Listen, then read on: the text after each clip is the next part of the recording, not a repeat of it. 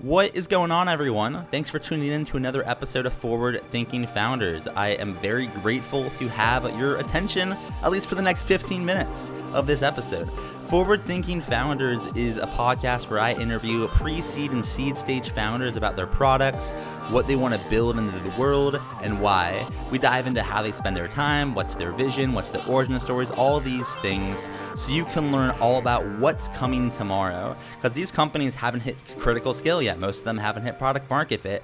These are just early stage companies, and the big question is what can this be? And in this podcast, we bring that out. So, with that, I really hope you enjoy your time listening to today's episode. And I've already done 200 plus, so if you like this one, listen to some of the other ones, like with Amadi Kund, Austin Allred, Leah Culver. We have great interviews, so check it out. Enjoy the repository. And for now, let's get into today's episode. Here we go. All right, how's it going, everyone? Welcome to another episode of Forward Thinking Founders. We talk to founders about their companies, their visions for the future, and how the two collide. Today, I'm very excited to be talking to Allison Swihart, who's the co-founder of Syndetic. Welcome to the show. How's it going? Thanks so much. I'm doing well, as well as can be expected, I think, given the year that we are in. Hundred percent. Well, you know, fortunately, the year is almost over, and hopefully, the 2021 will give us something else, something different yes. than, than, than, what 2020 yes. Yeah, but, and my birthday's on Friday, so ooh, that's very we're pulling exciting. through. happy, happy early birthday! Very, Thank very you. exciting. Um, so you know, I'm very excited to learn more here about what you're working on with your company. For people that haven't heard of Syndetic, um, what are you working on? Yeah, so uh, we are Shopify for data, which means that we create instant storefronts out of any data set uh, for companies that are currently selling data, that want to sell data, that have data sets that they've generated uh, as part of running some other business, um, and they want to sell it. Uh, we help them do that uh, by creating instant web based storefronts for them. So, kind of walk me through a little bit of like the, the, the user experience here. If I landed on your website, heard about it from this podcast, um, what can you kind of walk me through the product experience? You get on the website, what sure. you're able to do, how, kind of how it works in that sense. Yeah, exactly. So, um, just like Shopify, um, from our customers' uh, side, um, to get started, we just need the data set. So you can either uh, upload the data manually or we can create an S3 bucket for you. We can connect directly to your data warehouse if you have something like Snowflake. And that's all that it takes. We then give you a login where you can uh, put your storefront into your own branding. You can change the colors, you can upload your logo, you set the pricing, you can package your data into um, different bundles of data products um, you obviously describe the data and uh, then you publish your storefront. We give you a custom domain. Um, so in that sense, it works very similar to, to a Shopify, to a Webflow, any of those kinds of um, web-based uh, tools. And then uh, you publish your shop, you give it to your customers or potential customers, you put it out into the world. And from those customers' side, the experience is just like any other e commerce experience, except that they're buying data. So they can filter through your data, they can find what they want.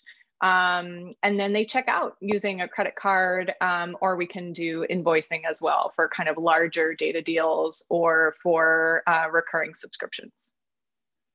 Right. So this is pretty much fascinating because I'm like someone that has like all these spreadsheets of stuff that I, I have kept. And yeah. you know, I, I actually there hasn't really been that easy of a way to like, you know, make money off them, like make money off these assets. Is this something that like it, it, for your well actually before then, um, you know, actually I will ask it.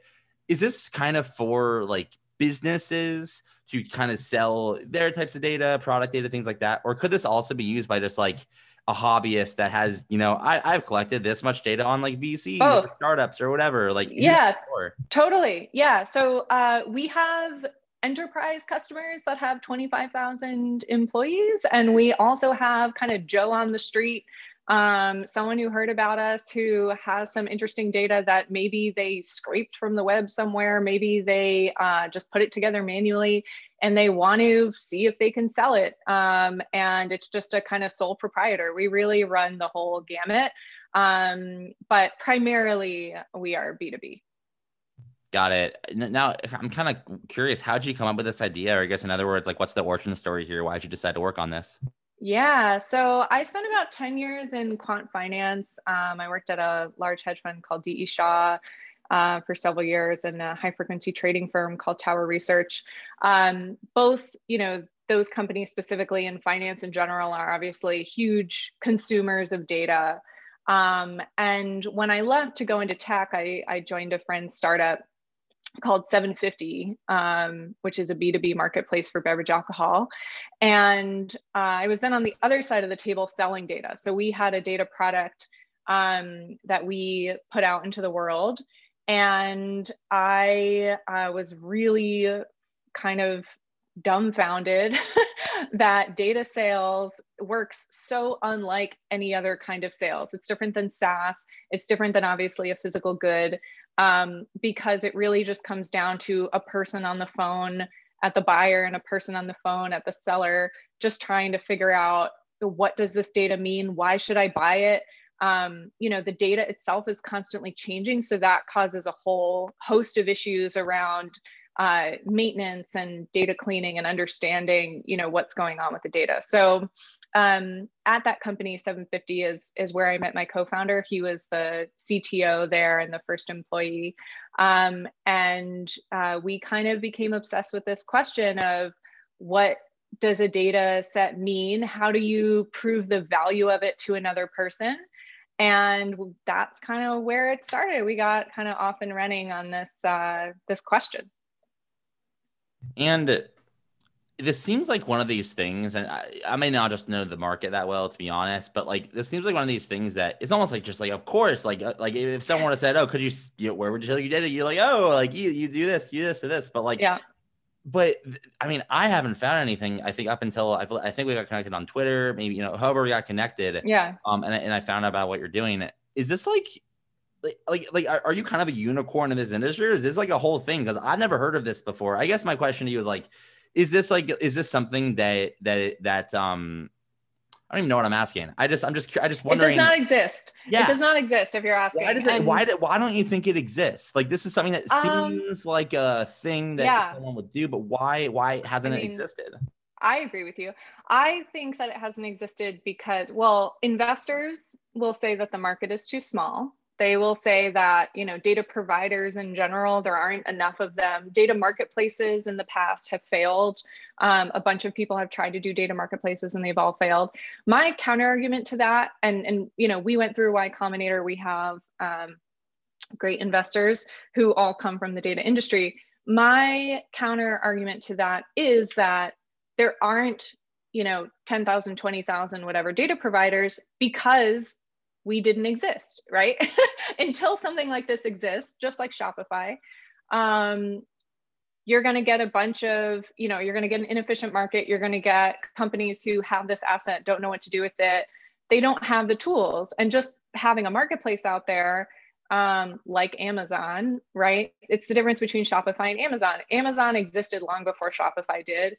Amazon does not, you know, let the random snowboarding equipment store sell its stuff. Maybe they do now, but they didn't previously. Um, and an aggregator is not necessarily the end all be all answer to all questions, even though a lot of investors hope that it is. Um, a lot of companies want to control their own message, they want to control their own branding. Data is kind of special in that um, you know it's a, considered a very sensitive asset and so a lot of companies don't want to necessarily put out to the general public, oh, I have this asset. Um, you know, maybe there are competitive concerns. So we, by being so hyper tailored to the data industry and to data providers, we give them so many specific options around their storefront that are very specific to data sales. So um, one example are data dictionaries, which is the common kind of language that's spoken between data provider and data, data seller. Like, what does this data mean? It's a list of fields, um, what the fields mean, basically. Um, we have special tools around um, uploading your data dictionary, sending your data dictionary out. Um, we let da our data providers not only kind of put a storefront out in public, but we also let them um, you know use it kind of on demos with customers where they can build orders on behalf of a customer um, that is very specific to say a hedge fund who wants you know a certain kind of historical amount of data and on a certain frequency and all these kinds of things. So there there are some things that i think make data special and make it really um, i don't know. I think maybe it was uh, you know waiting for someone like me to come along and who knew a lot about it um, to tackle it. There's a there's a quote out there and i have no idea who said it. It's not mine but it's pretty much um like ideas are kind of floating out there in the ether i'm waiting for the right time and founder to coincide and take that idea and run with it and build you know a billion yeah. dollar company and I, yeah. I, subscribe to that I, I subscribe to that pretty heavily so yeah that happened here too which is great i'm curious for you what do you spend your time on in an average day? Like you have a co-founder, so you split some responsibility. You specifically, like you know, are you shipping code, doing customers, raising capital? What's a day in the life for you? Yeah, so my co-founder Steve is the one who who builds everything. He um, is you know kind of top to bottom engineering. Um, I spend most of my time talking to customers. So that's everything from, you know, kind of marketing and general awareness to working with specific customers on building out their shop, um, which depends a lot on their experience. So, you know, for an enterprise customer or for companies who are pure quote unquote pure data providers, company who have been sell- companies who have been selling data for a long time, they don't need my help. They know, you know, how they want to price it, how they want to package it, what they want to um, get across to their customers.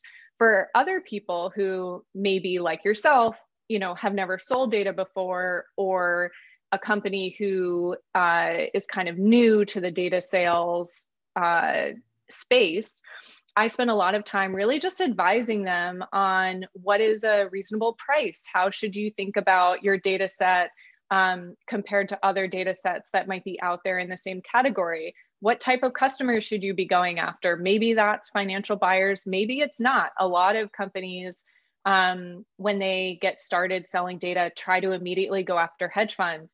That's not always the right strategy for a lot of companies because hedge funds have very specific requirements, especially the quantitative ones, on what kinds of data they want to buy, how much history they need, um, how, you know, what kind of coverage rates um, and how many tickers are covered in that data set.